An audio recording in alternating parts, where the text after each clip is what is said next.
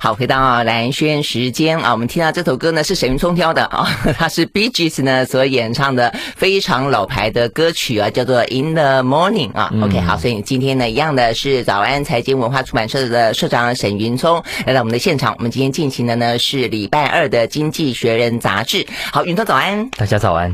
好，这个云聪的话，今天在我们的现场啊，所以我们今天在是 live 的，呃，因为呃节目的有点调整啊，因为怕呃有个什么样的万一。一哦，所以觉得呃来现场比较保险一点，所以这是我们的节目呃《经济学人》杂志第一次在八点播出，对不对？对、啊，感觉真的有点不一样哈，有点不一样哈。嗯，不过对你来说有不一样吗？起床时间不一样，啊、对我来说起床时间也不一样。对对对，我们之前做做 live 七点的时候是六点多就要出门的。对呀、啊，我我今天早上有点搞混了，你知道吗？我想说，哦，我那我八点做 live，那我要往前推，我要几点起床，几点准备，几点出门，然后就发现啊，是吗？我七点多要呃这个起床准备好要准备出门，那我现在是六点多。就起床出门，而且我跟大家说，我们做七点阿信啊，是啊，是，而且我做七点 live 的时候，兰萱其实都还蛮紧张的。我们大概连线完中间广告时间呐，他都不跟我讲话啊，对，他都低头看新闻。对的，因为我要准备第二个小时八点的 live，那个时候的这个蓝轩看世界的内容了啊。对，所以搞的，好，所以今天又比较轻松一点。我我觉得不是，我我试试看，我觉得八点的听众可能跟七点很不一样吧。哎，对你这样讲哈，我是这两天呃跟听众朋友先预告一下我们的一些更动嘛啊，然后的话呢，也希望他们能够跟着一些调整啊啊，然后呃有些新的安排，就才发现说我们七点到八点的听众朋友跟八点到九点真的很不一样，或者是说呢，同样的一批人习惯听两个小时，但他们听节目的心情。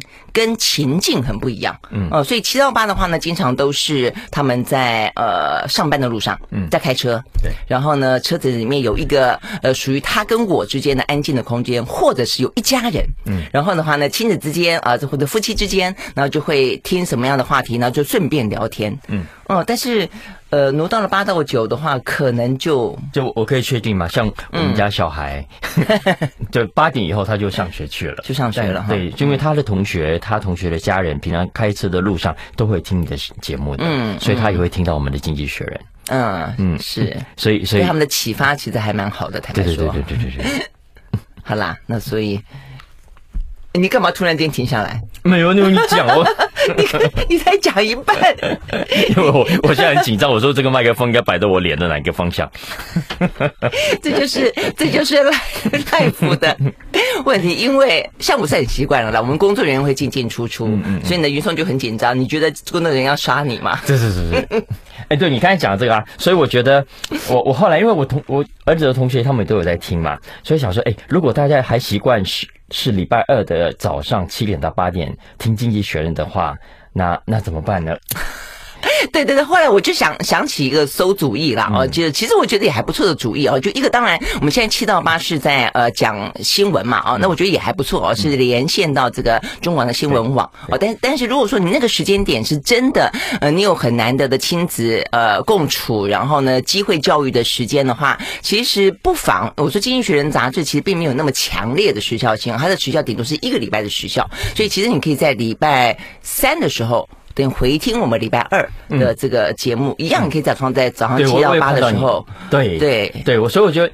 很不错啊，就变成以后礼拜三的早上，大家会去 YT 是吧？对，跟 Podcast 听对听蓝轩的这个时间。对，你一样找这个时间把它播出来然后，一样在车上去去听嘛，对不对？这是一个方法。或者，因为我自己录了一个 Podcast 啊，对对，我知道这边要顺便讲一下，呃，这个云聪最近这段时间呢，突然之间呢，奋发图强，不时坠落，不时奋起，然后呢，他决定录了一个 Podcast 啊，里面讲了不少的有关于一些财经啦，对不对？叫做小马。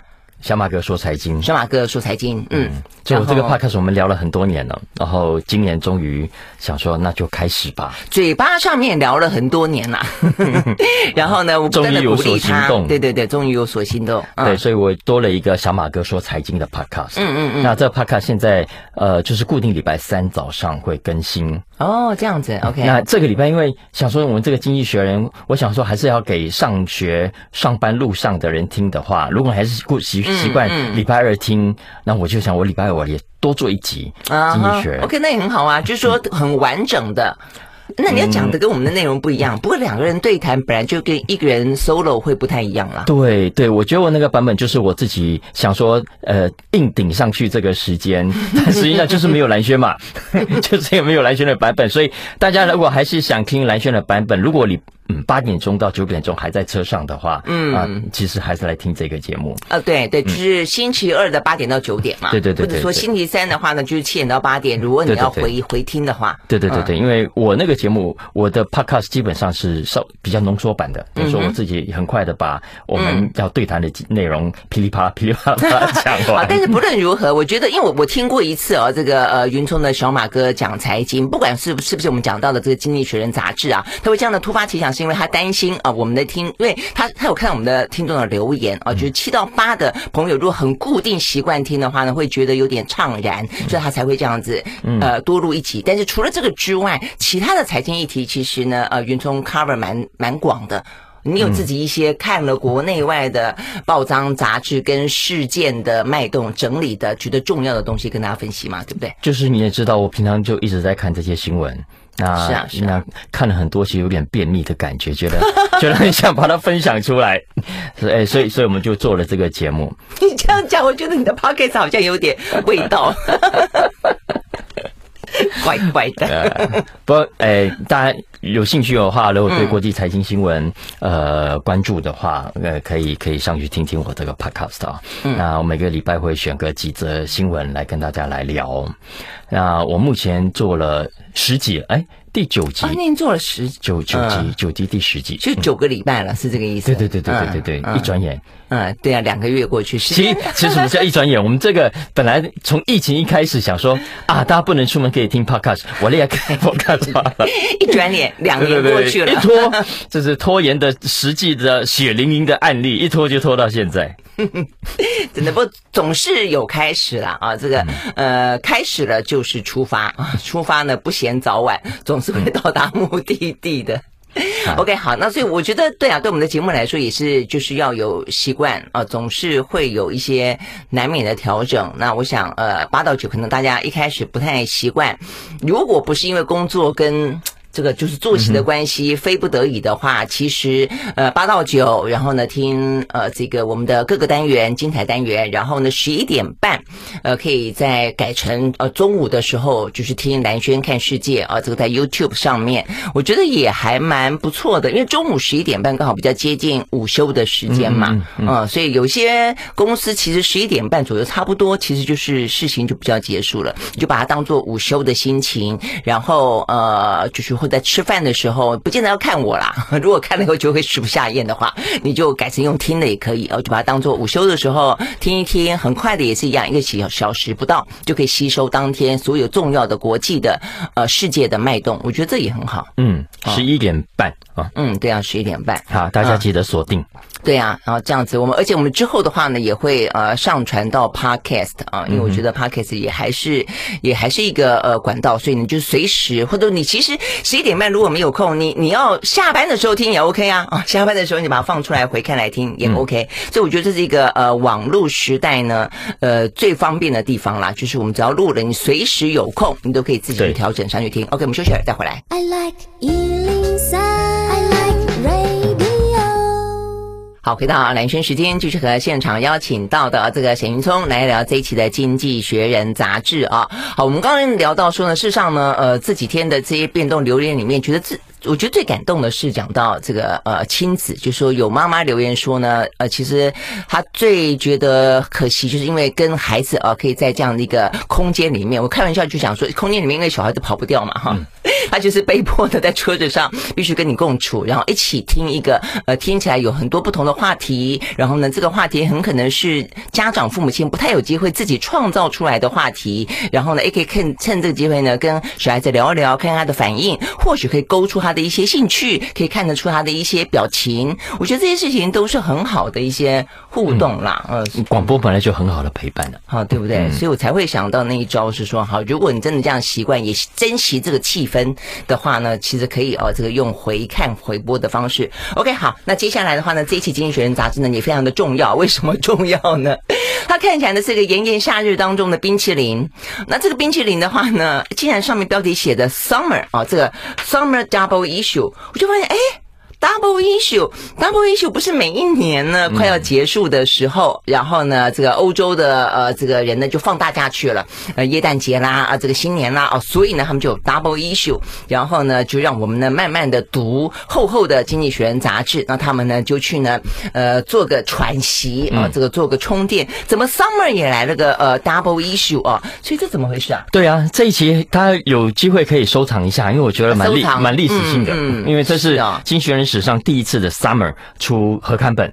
所以意思是说，他一年应该就会改成有两本合刊本了。嗯哼，你有过去合刊本，就像蓝轩讲了，几乎都是 Christmas 的时候，年底的那两个礼拜。那现在他显然觉得不要这么累，夏天可以放假去。哎，你这样讲，我在想，可不是因为疫情的关系，因为大家真的没有过去两年疫情，他也没有这样子。不是，我说，所以大家要放假啦。哦，你是说可能他明年就不会有 Summer Double Issue 了吗？我不知道，但是因为现在，因为今年真的是全球，尤其是欧美放放松的比较厉害，所以呢，等于是这一次是。几乎毫无限制嘛。今天法国还正式宣布哦，就是说它完完全全解禁哦，就等于它边境解禁了，没有做任何的限制了，所以大家就疯狂的要去旅行啊。那谁还跟你编 经济学人？呃，对啊，经济学人、啊、有道理啊，有道理啊。我觉得可能也因为这样受到刺激，决定从今年开始，呃，连夏天都要放假去玩。是哈，所以意思是说，如果你有订杂志的话呀，下个礼拜不会收到，因为它的夏日出刊是下下礼拜的事情。嗯嗯，所以这一期呢，它也会跟 Christmas Double Issue。年底那个一样哦，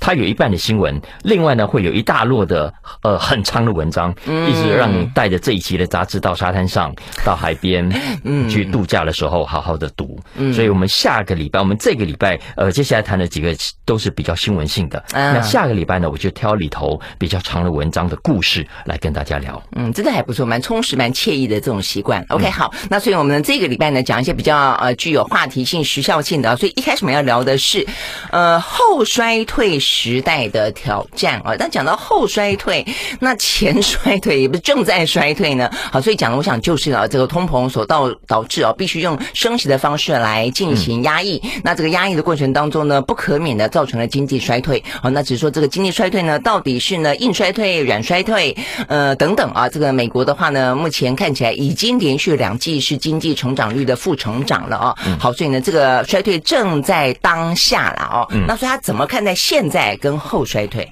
这是他 Leadership 里头五篇文章的其中一篇啊。那谈的是 After the Recession，应该所以很有趣的角度。现在大家都还在争啊，有没有衰退呀？什么时候要衰退啊？衰退怎样啊？他直接跳到 After。The recession 啊，为什么这么说呢？因为现在我们看到的媒体上几乎正反意见都有。那有人说啊，就是 recession 了，对不对？上个礼拜商务部公布已经连续两季的 GDP 衰退，所以出现了技术性的经济衰退。是，但是呢，呃，拜登政府耶伦财政部长耶伦，呃，这个联储会鲍威尔，他们都说啊，不不不不，没有那么简单，不这么单纯。你要看我们的就业市场还是这么的热啊，我们工业生产指数也还是是高的啊，所以我们其实还没有真正的呃迈入衰退，所以。中间是有争议的，哎、嗯，但是这种呃字句上的争执有意义吗？呃，其实有，当然有的，因为跟客企业来说，它就是感受到相当大的一些压力啊。嗯、对，没没错没错，所以其实《经济学人》这一期就斩钉截铁的说，他说那是现在，好坏都是现在的消息，可是你往前看明年，嗯、他认为你很难相信啊，欧美逃得过经济衰退这件事情。很难逃得过，对对，什么负负得正，所以这就是文字游戏，所以就是有经济衰退嘛，是嘛？我我觉得是这个样子，而且至少在整个的呃现况上面来说，大家承受相当大的压力，物价的飙涨，成本的飙高，也因此它必须要反映到这个消费者，反映到消费者之后，他可能因此他就是消费会显得比较保守，显得比较紧缩，对于未来的预期也觉得有点担心，所以呢，该换工作的肯定比较不敢换了，该投资也不太敢投资了，呃，该。扩厂的也不太敢扩厂了，这些事情。都在发生当中啊。嗯，不过经济学人其实这篇文章还算蛮乐观的，因为他说固然有经济衰退，嗯、但是不要太害怕，因为相较于前一波、前前一波经济衰经济衰退哦，这一波其实没有那么糟。OK，为什么？嗯，为什么这么说呢？第一个，我们的金融体系其实相较于二零零七零八年那场金融风暴，体质是健康很多的，所以不至于金融业出现崩盘。嗯、再来第二个，呃，美国家庭的存款，因为先前拜登大发红包的关系啊，嗯嗯、所以现在当然比国去好很多。但是必须特别强调的是，现在这个存款也大家花的七七八八了，现在都抢出国啊，抢买东西，嗯，所以接下来如果物价还在高的话，这个存款的侵蚀也会加快的。嗯，那再来，当然通膨，他也认为相较于一九八零年代那一波的通膨，其实这一波温和的多，而且长期的 inflation 也渴望比较的温和。那其实我们现在已经看到，包括小麦啦、油价啦，其实都在向下修正，因为短期内呃这个需求没有之前想象中来的那么强烈，所以总体的经济危机看起来的确是大家要绷紧神经，但但不值得太害怕。嗯嗯，你这样描述就有另外一个目前市场的跟专家讨论，就是不是已经到顶了啦？如果是这句顶了的话呢，我觉得大家可能可以稍微的比较放松心情，因为物价确实好像没有在往上那么剧烈的飙了，开始有点点往下走了。那这个部分看起来，如果是这样子的话，大家可能还可以有办法稍微承受一下就是了。嗯，OK，好，那我们要休息一会儿呢，再回到现场。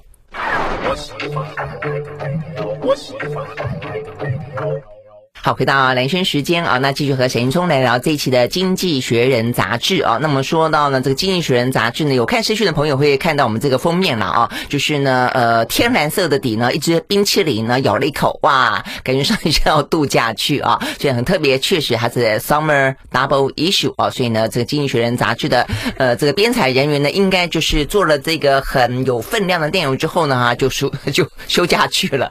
OK，好，所以我们刚讲到呢，呃，这个比较有时效性的。刚刚聊到了一个呢，目前的经济衰退状况，还有后经济衰退，呃之后哦可能的面临挑战。哎，所以刚才没有讲到说，如果是后了啊，假设真的到明年非常顺利是后了，那所以接下来的挑战是什么？嗯，其实有不同的角度啊。比方说，他现在因为他们自己在欧洲，嗯，那接下来他们其实很担心的是入冬以后天气转冷之后，欧洲有没有足够的天然气啊？因为现在还是俄乌战争的事情。对，你还是那俄乌战争现在看起来不知道什么时候结束啊。嗯，那所以经济学其实也对欧洲很有期待，他其实也希望说，趁着这段期间，呃，尤其是如果是 recession 期间的话，大家低调一点，呃，继续的坚持能源政策的转型。嗯哼，嗯嗯，所以也许 after the recession，欧盟呢，呃，可以摆脱现在对于传统能源的依赖。嗯嗯，OK，好，所以最主要是这个能源的部分，他们觉得是最重要的一件事情。嗯、好，那 OK，那接下来我们要进入另外一个话题哦。那另外一个话题其实也还蛮重要的。事实上呢，呃，总而言之，现在世界的剧烈的变化，尤其在这个疫情期间，在这个地缘政治跟战争啊、呃、这个发生之后，所以呢，呃，对于整个的产业啊、呃，这个造成了相当大的，不管是锻炼也好，成本升高也好，等等的啊，包括创新可能不足，或者说呢，还碰上这样的一个高原期等等这样的一些呃。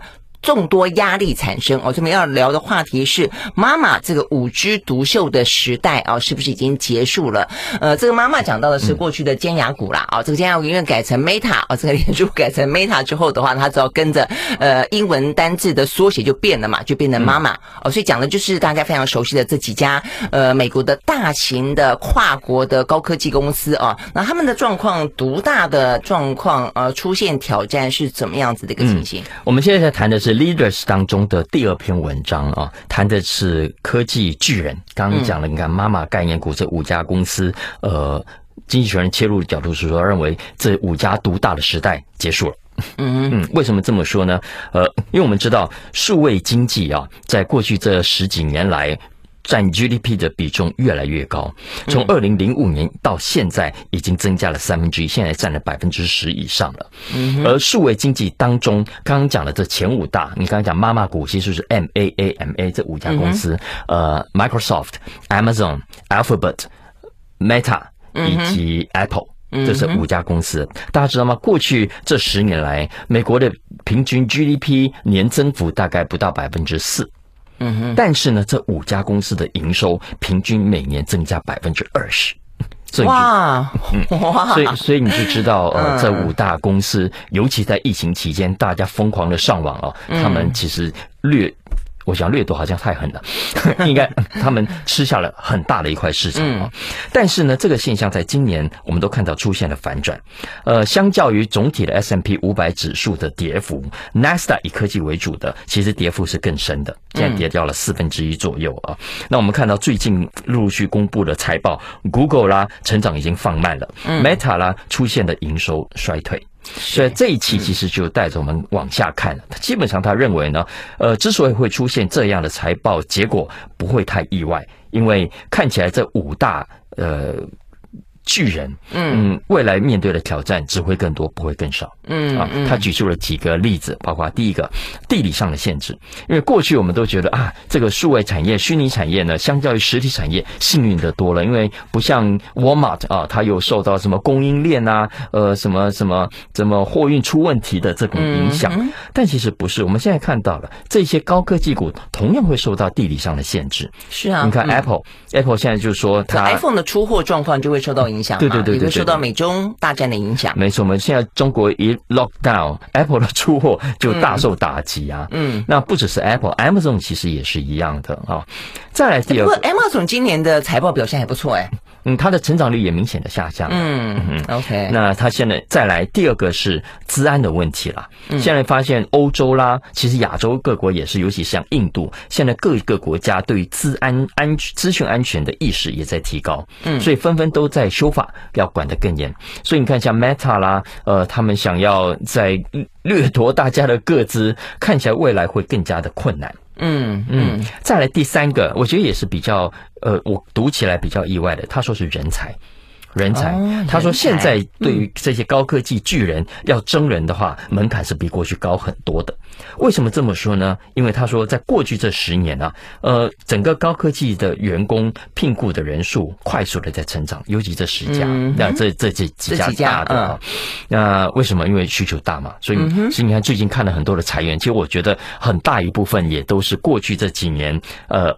我觉得聘太多了吗？对对对对，是这个意思。我觉得是聘太多了。因为帝国那么大嘛，所以呢，反正这个呃营收状况也很好，所以呢，人才能够纳入麾下的呢，就尽量的源源不绝。没错，你看，尤其是 Amazon，你像疫情期间要出货，哇，赶着这个焦头烂额，到处嗯疯狂的在争人，薪资也是要被迫的提高。可是你说 Amazon 那个，它是要跟着出货季节是有点像候鸟一样的，一批人进来出货完了以后呢，他可能就走了。嗯，被聘雇的也比较多一点。是，但无论我要，总体算在内，他说这五大呃现在聘雇的。员工整人数已经高达了两百二十万人。嗯哼，意思是说，你有这么庞大的员工人数的时候，其实你要转型，你要再增加，要变，其实都保持不太容易的。再加上现在我们看到了很多的传统产业，呃，包括金融业在内，也都在抢高科技的人才。嗯，所以未来的人才对他们来说，不是像过去那样哇，想要有就有的。当然，更重要的一点是，现在总体的数位市场已经呈现饱和的状态。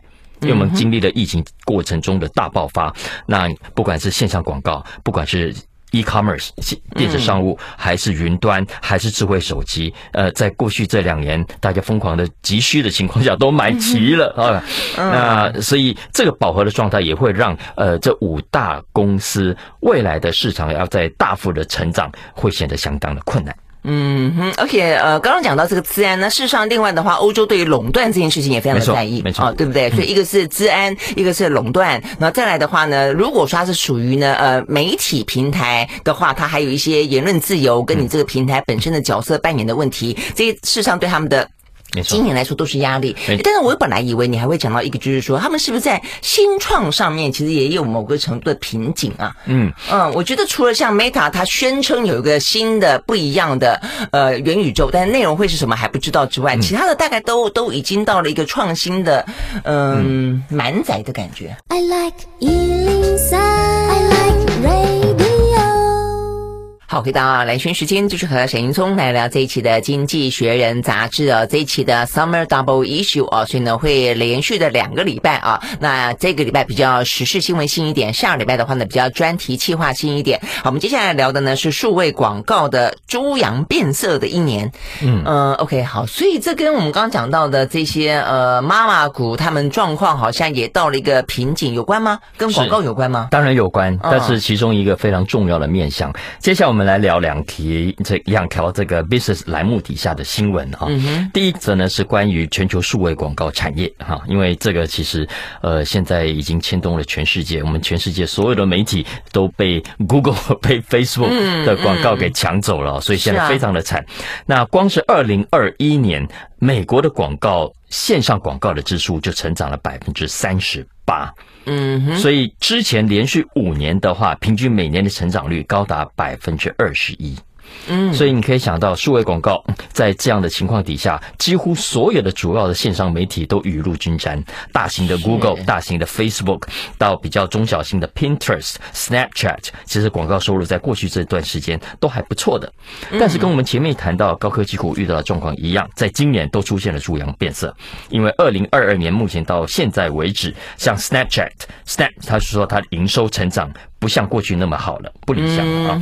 Google 其实也是，大家知道吗？Google 在去年 Q2 去年的第二季成长广告营收成长率是百分之六十二，今年同期呢只剩下百分之十三。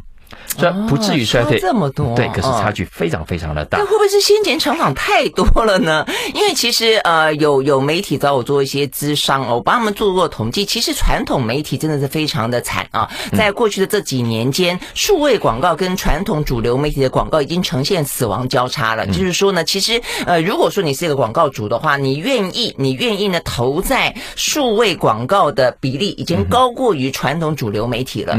那所以呢，其实数位媒体呢。快速的扩张，攻城略地，在过去这些年真的是非常的趋势性哦。所以我想，对于传统主流媒体来说，为什么会一个一个看到一些纸媒呃收起来啊？可能只剩下呃这个网络的媒体。我们可能下呃过两天也要跟李家维老师聊到，像《科学人》杂志哦，他的发起人王荣伟，你在前两天说，呃，在今年底之前啊，《科学人》杂志的纸本应该就要走入历史了。哇，听了觉得好难过哦。那他可不可能呃在未来这段时间找到啊这个新的？合伙人可以呢继续经营网络，我觉得这件事情是大家非常非常期待的。但是我要讲的就是说，呃，过去真的是数位广告成长的太快了，现在突然之间碰到瓶颈，可能实际上也跟他这个哎那么大的饼，大家看起来每个人都想起来分一杯羹，所以分的人也多，竞争者也重吧？没错，我们国内的传统媒体其实经历的是两个死亡交叉。第一个死亡交叉是国外的这些线上平台的兴起，Facebook 啦 Google，嗯，夺走了大家的眼球，所以这个这个线上广告都跑到哪里去了？对。再来第二个死亡交叉是传统媒体跟数位媒体的这个广告的死亡交叉。那刚，但是现在呢，连国外的这个线上媒体都出现了这个市场饱和的状态。嗯，为什么呢？因为呃，经济学人说往下看啊，这些呃传统的数位媒体啊，传统的数位媒体。对，你这样的 数媒体啊，竟然有已经分老的，因为数位时代已经走了很长的一段时间，不知不觉中。对，他会说，接下来为什么市场会很难？因为呢，在过去哦，数位广告成长的时候，大家想想，广告主呢，当他需要做 promotion 的时候，他的广告预算，他想要做线上，就知道去砍传统广告、传统媒体的广告。嗯，但是现在呢，几乎所有的广告主呢，大部分的预算都已经在线上的时候，所以当他想要做，想要。通膨啊，这个那个预算紧缩的时候，他要砍的是什么？还是砍回数位广告？我知道你的意思，因为我前两天看到一个呢，不知道是哪哪一个啊，这个西方媒体的专题报道，他讲到的呃，这个 I G 哦，跟那个 Snapchat 都在学抖音这件事情，嗯、所以你的传统广告也是砍脸书没错，没错，没错，然后增加 I G，增加抖音，甚至呢，纷纷向抖音学习，通通出短视频才可以。没错，没错。所以现在过去的两大巨头，我们知道 Google。Alphabet 加上 Facebook，它占了总体的广告营收的六七成以上啊。那现在他们也面临着强大的对手，因为 Amazon 已经开始在抢，TikTok 也在大抢，微软、Apple 大家都在抢线上广告的这个大饼。所以换言之，过去传统看起来好像已经定型的呃广告产业的态势，呃未来一定会出现大幅的搅动。嗯哼，嗯嗯，所以这是这一期 Business 里头，我觉得大家有兴趣可以去找来看的文章。嗯哼，嗯。那另外一篇文章是他的 Bartleby 专栏，我觉得蛮有意思的。这一期他谈的是完美主义。哦，大家一定有被被，要不然觉得自己有完美主义被自己搞死，要么就被你有完美主义的同事或者主管给搞死。是是是，所以所以我觉得这题目蛮有趣的。那经济学为什么这个 Bartleby 专栏这次要谈完美主义呢？是因为最近有个新闻，因为我们知道英国这个保守党正在正在进行党魁的选举。对对对对对对。那 Rishi Sunak 呃两个人，苏纳克是前财政部长，然后的特拉斯，我觉得好像特斯拉，特拉斯是现在的外交部长。嗯，那苏纳克他在之前就有人就问他一个问题啊，就说：“哎，你认为你自己？”最大的弱点是什么？嗯哼，Sunak 说：“哦，我认为我最大的弱点是我的完美主义。” 所以你这种你这种表情跟这种表达，你是要觉得他太臭屁了，就是了啊。对啊，就是这哪是弱点，这哪是缺点呢？那明明就是换个角度，在在欧罗嘎给嘛，在 在在嘎给播。对对对对，好。所以，但心理学是从这个新闻来切入来谈完美主义啊，因为他认为呢，其实现在过去我们都觉得要追求完美主义，完美主义，可是现在的职场、现在的商场，有越来越多的人其实不再追求完美主义了。事实上是啊，因为你刚刚这样讲，我就觉得不会啊，完美主义其实不完全是优点嘞。嗯，对，所以所以所以所以这是那个还是倒倒过来，就是说，你看我现在不要再追求完美主义了，所以我跟你们站在我们一样，我们都不要太完美主义。哦，听起来有点像是仙女下凡的感觉，或者天神下凡间的感觉。我现在愿意跟你们站在一起了。对，所以他这一期很精英呢，嗯，就是换一个方式来谈完美主义，我觉得这篇文章太好看了。OK，休息了再回来。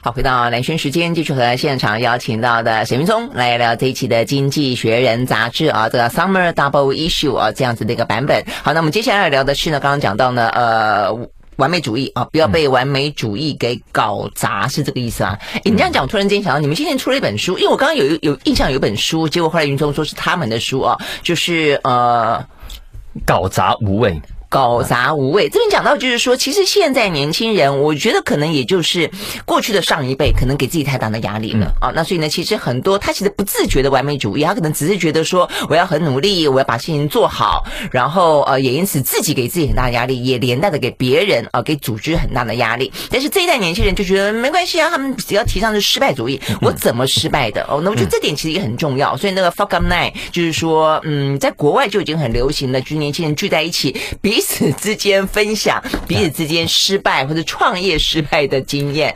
嗯，对呀、啊。所以以前听演讲都要听成功人士的分享。就是，对，其实他们后来那这几个年轻人搞的就是大家分享一下失败经验吧。嗯，要不然都不知道自己怎么死的。事实上是，我觉得其实别人的成功经验分享之后，你未必可以复制他的成功经验。对，而且很多成功的企业家其实都不想分分享他的失败过程，因为觉得丢脸，因为觉得那是他不名誉的部分。对，所以我觉得这真的叫自我解放了，嗯，嗯，所以有另外有本书叫《我们并不完美》，我觉得也是这样的概念，嗯、就是说，其实坦白讲，每一个人，呃，我昨天还看到一篇文章讲到说，人生其实像冲浪，不像爬山，嗯、因为爬山就爬一个山头就下来了，像冲浪就是不断的起起伏伏，不断的起起伏伏，嗯，所以起起伏伏的概念就是说，你会上去，一定有下来，下来之后才可以再上去，所以你说那种所谓的成功人士，他完完全全没有失败过，嗯。坦白讲，我也不太相信，只是有点像云中讲的，可能觉得不好意思讲，不想讲，他可能想要或者动机心遗忘，给他忘记了，或者是想要给他一个神话，我觉得都有各式不同的想法了啊。但事实上，这不见得是现实生活，也不见得是真正的人生。这篇文章是在 Bartleby 专栏啊，Bartleby 是过去这几年才新开的一个专栏，那主要是谈职场，所以大家有兴趣可以去找来看。那他其实。讲的是我们现在这种不追求完美的倾向啊，呃，普遍存在很多的公司里头。那呈现在三个方面，第一个是产品跟服务的推出。但以前我们要推出个产品之前，那么尽量的追求完美，我们要精益求精，务必到没有瑕疵或尽量没有瑕疵，我们才会推出，才会上市。嗯。但是现在呢，对很多新创来说，不不不，早就不来这一套了。现在要的叫 MVP。MVP 对，不是最有最有价值球员那个 MVP，嗯，但是 minimum viable product，也就是最低可行性商品的意思。意思是说，你可以在最短的速度内投放到市场上，让市场接受的产品就够了。哎，不用做到最好。他说不够，这是观念的大扭转。我坦白讲，嗯，那不够好怎么办呢？呃，没关系，再出。对对对，以后你可以出 二点零版、三点零版，因为你的先期使用者会给你回馈，会给你建议，你根据他们的建议去修改就可以了。嗯，哎，可是这个东西也出现了另外一个逻辑跟前提，就是说呢，现在产品出世的呃频率跟它的周期也变了嘛，对不对？没错。以前可能出一个产品之后，我可能用它二十年、三十年，现在的话，你看这所谓的快速时尚，嗯，我一季来一次更新，所以所以我都很少去买第一代的产品，我总觉得 啊，这个 你这样讲是哦，嗯、是，嗯嗯，没错，所以这个是产品的部分，意思是说，对这些人来说，他们认为你如果想要精益求精，做到更好才推出，你只是浪费时间，市场不会去等你的，等到你完美为止呢，市场已经不要你这个东西了。嗯，这是现在主流的很多产品的生产的态度。我觉得是蛮血淋淋的一个新的逻辑哦。嗯，再来第二个，对工作的态度也是一样。可能经济学人说，家长太宠孩子了，学校啊、社会也都让很多年轻人说，哎呀。对完美主义啊，对自己要求太高，会造成很多精神疾病、焦虑啦、忧郁啦，哈，所以不要对自己有太高期待哦，这样才不会失望。这样子就好，这样子就好。哎，对对对对对对，所以大家呢都开始不想当有完美主义的人。嗯，但是心理学说，当然我们都知道。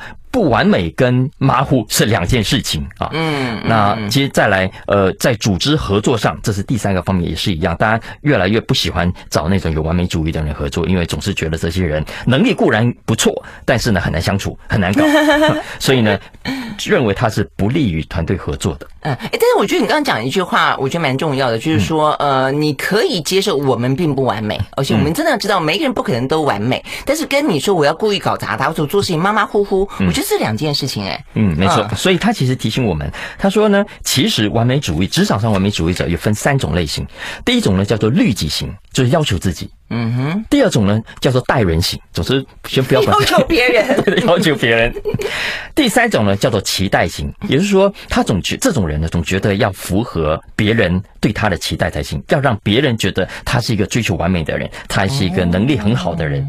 他说：“其实以上三种人当三种人当中，这种人的压力是最大的。”嗯，OK，嗯，所以这意思是说，就算你自己已经很不错了，但是你都还觉得说，搞不好别人看你还不够。嗯，没错。而且这个压力是等于是超支在己啊，不是超支，呃，不是超支在别人，不是超，不是他超之在己。没错啊，所以他就说，所以这三种人当中，其实第三种人的压力是最大最大的，因为他总是希望让自己满足不同的人，让不同的人都觉得。都你好棒，你好棒！对对对对对对对。嗯，相反的，相反的，他觉得像第一种的这种律己型的，哎，未必是累的哦，未必是会有忧郁、会有躁郁的哦。因为相反的，你要换个角度去想，当你对自己有完美主义的要求的时候，其实你会把它当做挑战，你会把它当做刺激。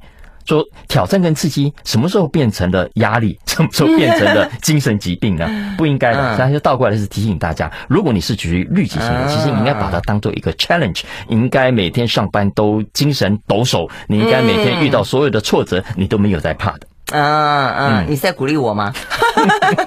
没有，我们刚才讲的第三种哦，真的是自己压力最大，对不对？那第二种的话，是别人压力最大。嗯，没错啊。嗯，所以所以其实倒过来，我们总体来讲啊，你不追求完美，老实说，不等于是你在降低标准。相反，你只是换一个工作方式而已。嗯嗯，更何况对于很多如果你是主管的话，研究显示，追求高品质而不是追求完美的经理人，他的表现会优于。积极只追求完美主义的经理人，嗯，同意同意。也就是说，你必须有某种的妥协在职场上。是是是，就是说一样是追求高品质，但是不见得是那个完美，也见也也也如果不见得是那个所谓 number one 啊。有些人就是我要当那个第一名冠军哦，我觉得这种其实压力是真的很很大的。嗯，当然倒过来哈，如果他是一个带人型的这个这个主管，总是要求别人要有完美，其实也不等于他是坏人。嗯哼，OK。相反的，你要知道，要求高的人往往才会推出好的产品。嗯哼，Steve Jobs 就是一个最典型的例子。嗯、那你这样讲半天，到底这篇文章是要告诉大家要尽量的呃接近完美，还是不要？因为听起来，他其实就区分，我觉得他等于在讨论这件事情了。是啊，就是讨论这件事情啊，因为有很多不同的事情。是完美主义者有够难玩的部分，但是你换个角度想，通常在职场上，这种人调查显示能力其实形象比比较好。嗯哼，因为他们对自己的要求也比较高，而且这是长期养成的一种习惯。嗯嗯嗯，相反的，不完美主义的人有时候会是一种马虎的借口。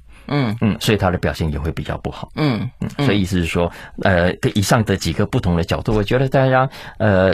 冲击回来检讨一下自己，想一想喽，想一想呢，自己想要当哪一种人哦？基本上来说，让自己不断的呃能够成为更好的人，我觉得当然很好。但是不要给周围哦这个太大的压力，甚至呢这个压力反反反噬自己了哦。好，那最后一点时间呢，我们还是要提醒大家啊，这个未来是八到九，然后的话呢十一点半呃继续收听蓝轩看世界或收看收看。